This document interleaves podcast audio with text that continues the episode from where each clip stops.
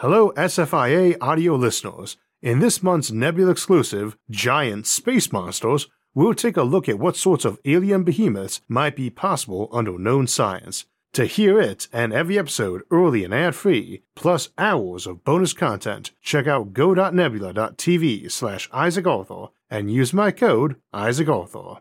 This episode is brought to you by Brilliant.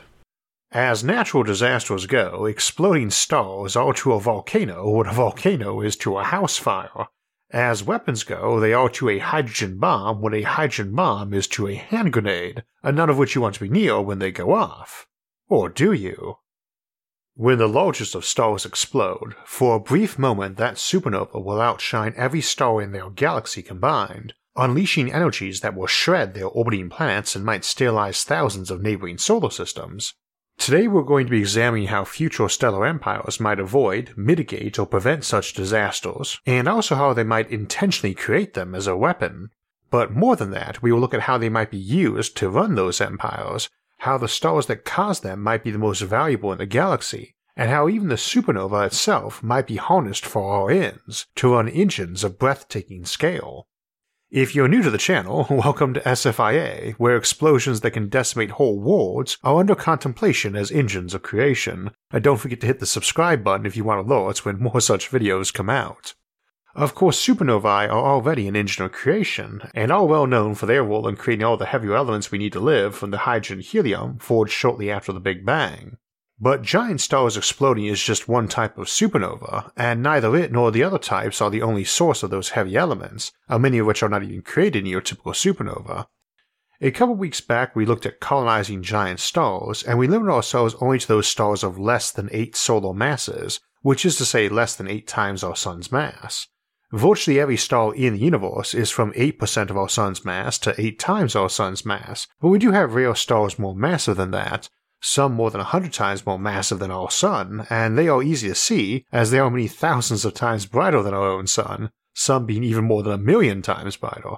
They are not thousands or millions of times more massive than our Sun though, and this is part of why they are few in number. Very large stars burn their fuel up far faster and less efficiently than most stars, and they die quickly. Indeed, the biggest might only live 1,000,000 years, while the smaller stars might live over 1 trillion. And in comparison, the one is a dim campfire that will burn all night, while the other a truckload of TNT set off in under a second. Such giant stars might end in a fiery explosion, but compared to a red dwarf, their entire lifetime is essentially a brief fiery explosion. Such being the case, it results in an assumption that you would never colonize star systems too close to a giant star that was a supernova candidate, let alone colonize that star system itself. And today we will challenge both assumptions. In the first place, we need to remember that everything is relative, and we use the term astronomical to talk about something being huge or hugely improbable precisely because the astronomical scale is so insanely big compared to our own existence. If someone told me that they had 2 options and only 2 options, to settle a giant star set to die in 1,000,000 years along with its dozens of neighbors, or to stay home and colonize nothing, then even knowing they would die, even if I was certain that was the only outcome, I would still tell them to ship out that supergiant and its endangered neighbors, because 1,000,000 years is as long as humanity has even been around, and 100 times longer than human civilizations have truly existed.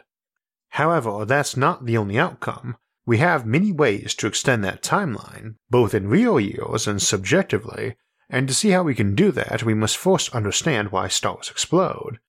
First off, the notion that they burn up their fuel and explode is not really accurate.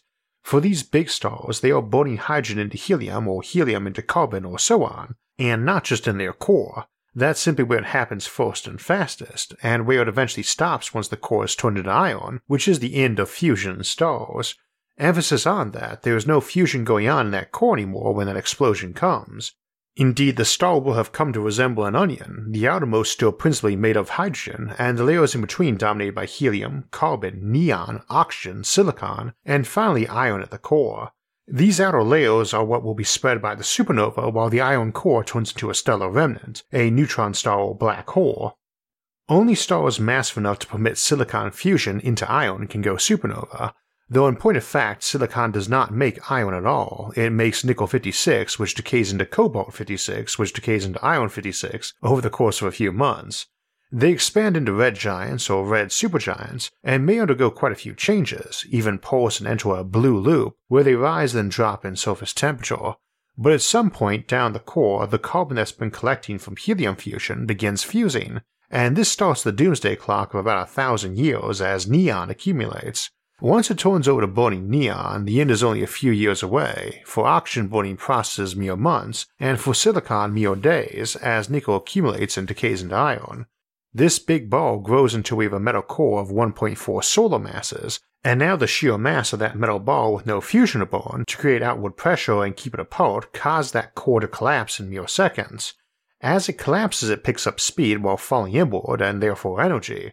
The collisions as it falls and gains energy heat that metallic core up, emitting gamma rays that tear the iron apart into what will eventually be nothing but a dense ball of neutrons, or a neutron star, assuming it doesn't collapse even further into a black hole. All of this is emitting neutrinos, tons of neutrinos, which interact so weakly they can escape this ultra-dense core to be absorbed by the outer layers of the star and begin shoving away, initiating the supernova. I should note that this collapse is insanely energetic and emits a lot more than neutrinos, but the sheer density of matter is now so high that nothing but a neutrino could escape. We are now left with a dense core near collapsing into a neutron star, but too hot to do so, and we get a several-second thermal neutrino blast, and while most of these neutrinos exit the star without being absorbed by the upper layers, some are absorbed and continue powering the ejection of those layers. These are some of the reasons why a supernova is not an ideal weapon. It's omnidirectional, most of it is neutrinos which are harmless to anything not either super dense or super thick, and of course it's hard to move a star where you want it to be. It is quite possible to move stars, and as we'll see, moving big stars is often easier than moving small ones. This doesn't mean you might not use a supernova as a weapon, but that implies some ability to set one off, and that process is obviously not natural, so we need not limit ourselves to merely natural ways of them occurring. This could potentially be done by throwing a big ball of iron into a star, or having two such balls be shot from different directions and impacting at the center of that star. Our modeling of supernova and stars in general isn't good enough to let us say how much iron you would need other than it would depend on the star, with a bigger order star needing a lot less to trigger. It's relatively easy to set one off around a white dwarf, a stellar remnant from any star not big enough to go supernova, which is very nearly all of them. So they are very common, and you can ignite a nova simply by dumping fresh hydrogen on it, causing a rapid short flare-up. A supernova can be kindled on one of these simply by putting far more matter in, so the flare-up rips the dead star apart, and this is a type 1 supernova. But let's go back to the explosion and dead stars. Again, these larger stars die very quickly, but they spend a long time just burning hydrogen, and then a decently long time as an expanded giant burning helium too. During all of this, they are giving off huge amounts of matter, many times the amount of solar wind our sun produces. Indeed, here is where we need to consider the different masses of giant stars, because stars can change in mass. And I don't mean in small amounts either, like our own sun does, or when they go bang, or even the mass lost by fusion of hydrogen to helium and sunlight. Our sun emits about 1.5 megatons of material as solar wind per second, and mostly hydrogen and a little helium. Now that's a lot of material, enough that if you were hanging at Earth's distance from the sun in a spacesuit, you would be getting hit by around 1 trillion such particles a second. However, our sun loses mass at almost 3 times that rate from fusion itself. Between both, the sun loses something like a couple 100 million megatons of material a year, which as huge as it sounds is still trivial compared to the mass of Earth, which is around 30 million times that, let alone the sun at around 10 trillion times that. That mass leaves the sun because it's super hot, and you can think of it as more like sweat evaporating off the sun carrying material away. The bigger the surface, the more comes off, and the hotter it is, the more comes off. Indeed, the most massive stars, Wolf-Rayet stars, can easily lose entire solar masses over their lifetimes. R126A1, a star in the Large Magellanic Cloud on the edge of our galaxy, and the current record holder for most massive star known, at over 200 solar masses, is thought to have shed over 30 solar masses during its million-year lifetime, so it is shedding material nearly 1 billion times faster than our own sun does. This is very much at the high end, and there are several mechanisms for mass loss, but the critical elements are rotation and heat. We went over the specifics of the process in our starlifting episode, where we looked at how to strip mass off our own sun by various means, from simple solar meals heating up a spot to the huff and puff method of magnetically crunching the star to shoot out polar jets of material. The handy thing about bigger stars is they already produce a lot more solar wind and have much hotter surfaces during their main sequence life. Only O-type and hotter B-type main sequence stars, B0, B1, and B2 type, can go supernova, and surface temperatures range from 20,000 Kelvin for B2 stars all the way up to 50,000 Kelvin for the hottest O-type main sequence stars. O-type stars are enormously bright. We estimate around 1 in 10 million stars are O-type main sequence, but several are naked eye visible from Earth, in spite of there only being around 5,000 stars visible to the typical human eye. These are not the brightest stars. That status belongs to those near the end of their lives, as they enter their own red giant or rather supergiant and hypergiant phases. We tend to use the term red giant to mean all stars off the main sequence now burning helium or even carbon for fuel, but the color or spectral class can be any of them, be it a red M type or yellow G type or blue-white B type. These produce even larger amounts of solar wind and at lower speeds, since the stars are expanded and less dense, so the escape velocity is lower. Stars off the main sequence are the easiest to harvest for mass, as they are spread out so much their surface is barely gravitationally bound to the star anymore. But where these big stars are concerned, that's a pretty dangerous task. Now, mind you, stars don't go supernova unpredictably, and the reason we can't predict them precisely is because they are very rare anywhere near us, close enough to get good observations, and we have only been gathering real data on the lifetimes of such stars for maybe a human lifetime. There's no reason to expect stars would go supernova unexpectedly, or that those civilizations near one would even have to guess as to what year that would happen in, though since the key details are all going on down under millions of kilometers of superhot gas, it probably helps to be better at neutrino detecting, as any given type of fusion will produce neutrinos of different speeds, so a sudden uptick in neutrinos associated with carbon burning or neon burning tells you it's time to start getting out of Dodge, and a sudden uptick in silicon burning tells you it's probably too late. However, let's not overdo the destructive power of supernovae. Much like nuclear bombs, they are so associated with obliteration that we can forget that there is a range to which they are deadly, and that range depends on not just their own strength but your armor. As an example, while you wouldn't need to worry about fallout, you are basically safe from the blast and detonation of even a typical hydrogen bomb if you're in a ditch or behind an earth embankment even just a few kilometers away. So too, a supernova does not blow all the planets in orbit around it into smithereens. You do not need to be too far away from a supernova to ride out the explosion, and indeed it's a pretty good way to give a starship a speed boost out system. If you were evacuating a system where a supernova was expected, and you could mark that time zero moment down decently accurately, and confidently, then you would know exactly how close your spaceships, based on their design, could be and survive that explosion and even get a push from it, like the universe's biggest and least efficient Orion drive, good for just a single use. And that evacuation time window would be on a human timescale.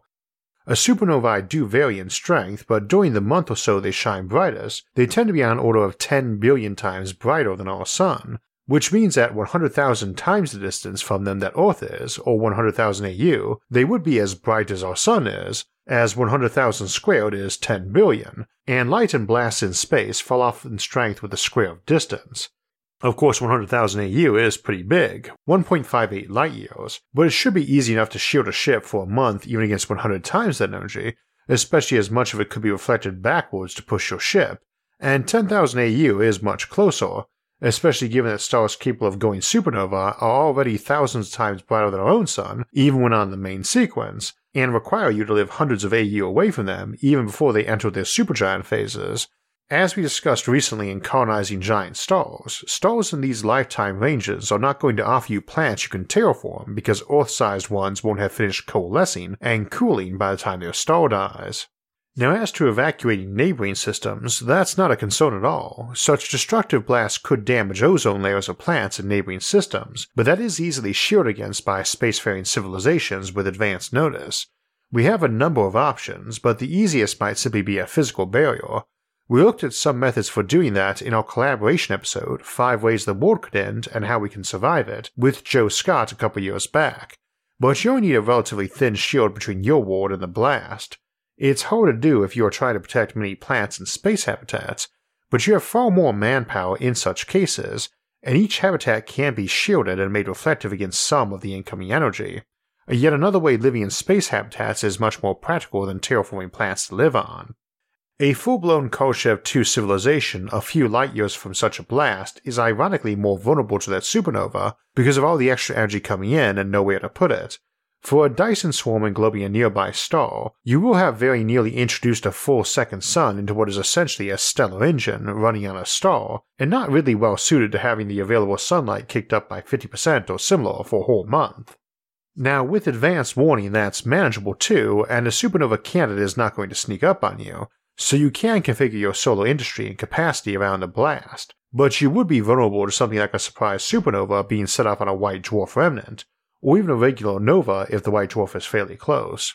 Which is a thing to remember, these big stars are often clustered together in groups, tight packs where it isn't 4 light years to the nearest star, but light months or days or even minutes, as such colossal stars often have binary companions, or in multiple star systems or even clusters. Now, one advantage of being spacefaring is that it's fairly easy for you to build the simplest type of stellar engine, the Shkadov thruster, which is essentially a Dyson sphere full of thin mirrors you use to bounce light from a star in one direction so as to act as a thruster. These are most effective on big stars, where the luminosity providing thrust is vastly higher compared to the mass resisting that thrust than on a star like our own, let alone a red dwarf.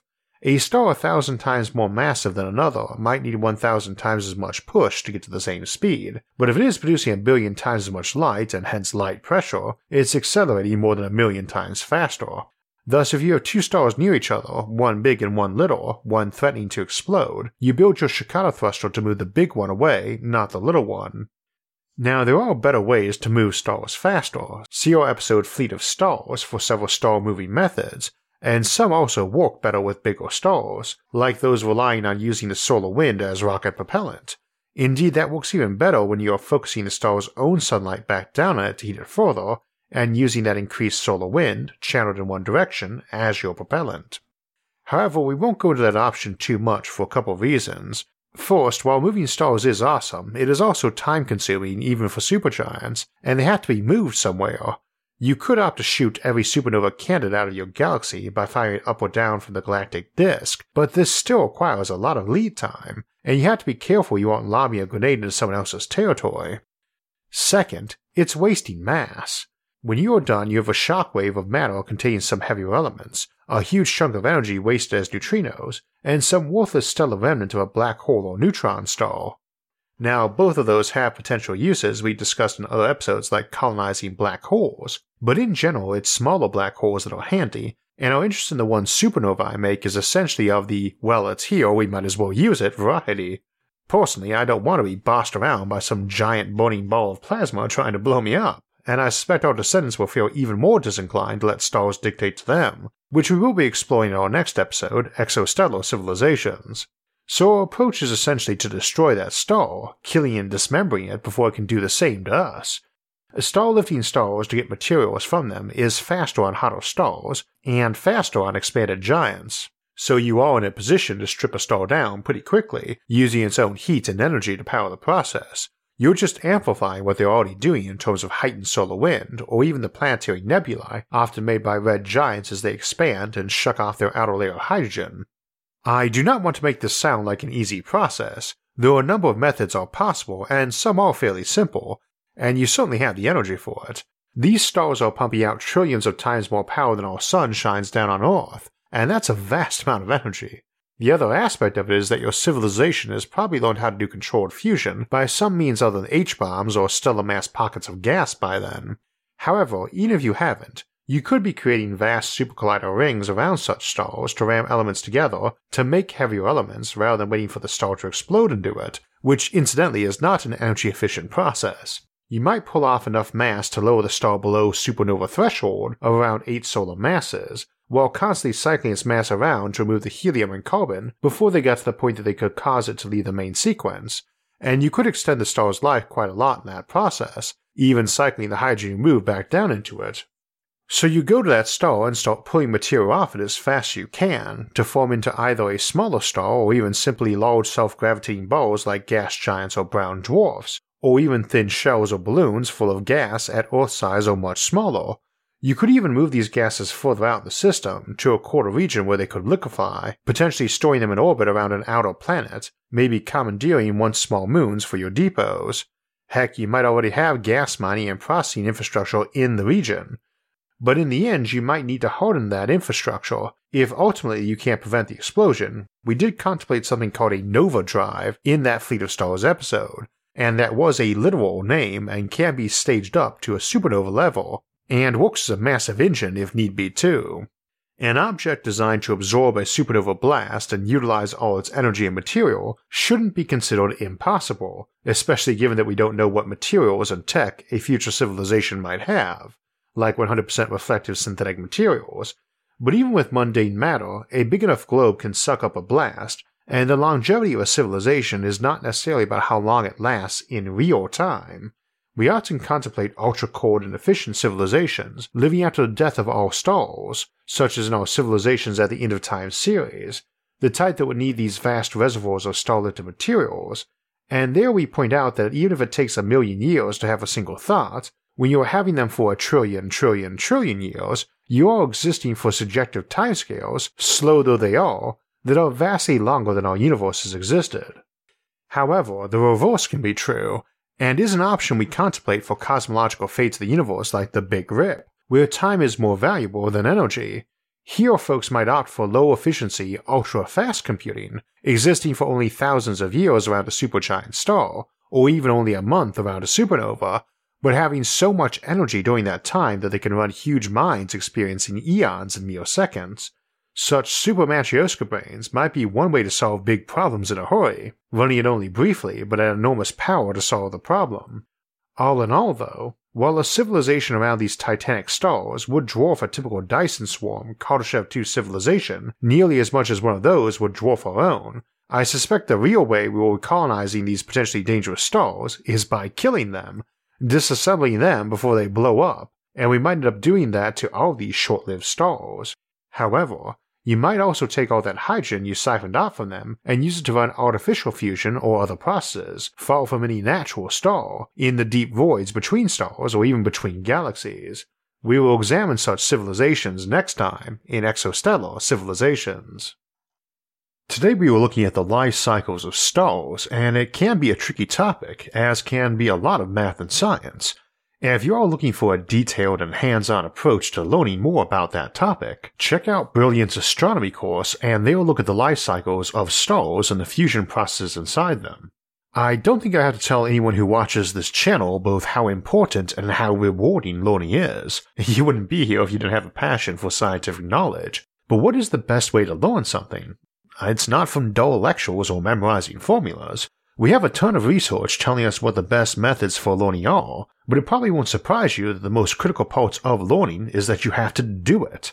You learn best while doing and solving in real time, and Brilliant's website and app are built around that principle. Jump right into solving problems and be coached bit by bit until, before you even realize it, you've learned a new subject in STEM. You won't need to memorize long messy formulas and endless facts. Just pick a course you're interested in, like astronomy, and get started. If you get stuck or make a mistake, you can read the explanations to find out more and learn at your own pace. Brilliant has something for everybody, whether you want to start at the basics of math, science, and computer science, or dive into cutting-edge topics like cryptocurrency or quantum computing, and they do it all in a fun and interactive way. If you'd like to join me in a community of 8 million learners and educators today, click the link in the description down below or visit brilliant.org/IsaacArthur. So as mentioned, we'll be continuing our discussion this weekend in our Sci-Fi Sunday mid-month episode, where we'll look at the idea of civilizations who are exostellar and do not rely on stars for power, living in the voids between stars or even galaxies. Then next week we'll be taking a look at how to restore life with technology in our episode Resurrection on March 18th, and 2 weeks from now we'll ask the big question of what sentience really is, then close the month out with our monthly livestream Q&A on Sunday, March 28th. If you want to know when those and other episodes come out, make sure to subscribe to the channel, and if you'd like to help support future episodes you can donate to us on Patreon or on our website IsaacArthur.net, which I'll link to in the episode description below, along with all of our various social media forums where you can get updates and chat with others about the concepts in the episodes and many other futuristic ideas. You can also follow us on iTunes, SoundCloud, or Spotify to get our audio-only versions of the show. Until next time, thanks for watching, and have a great week.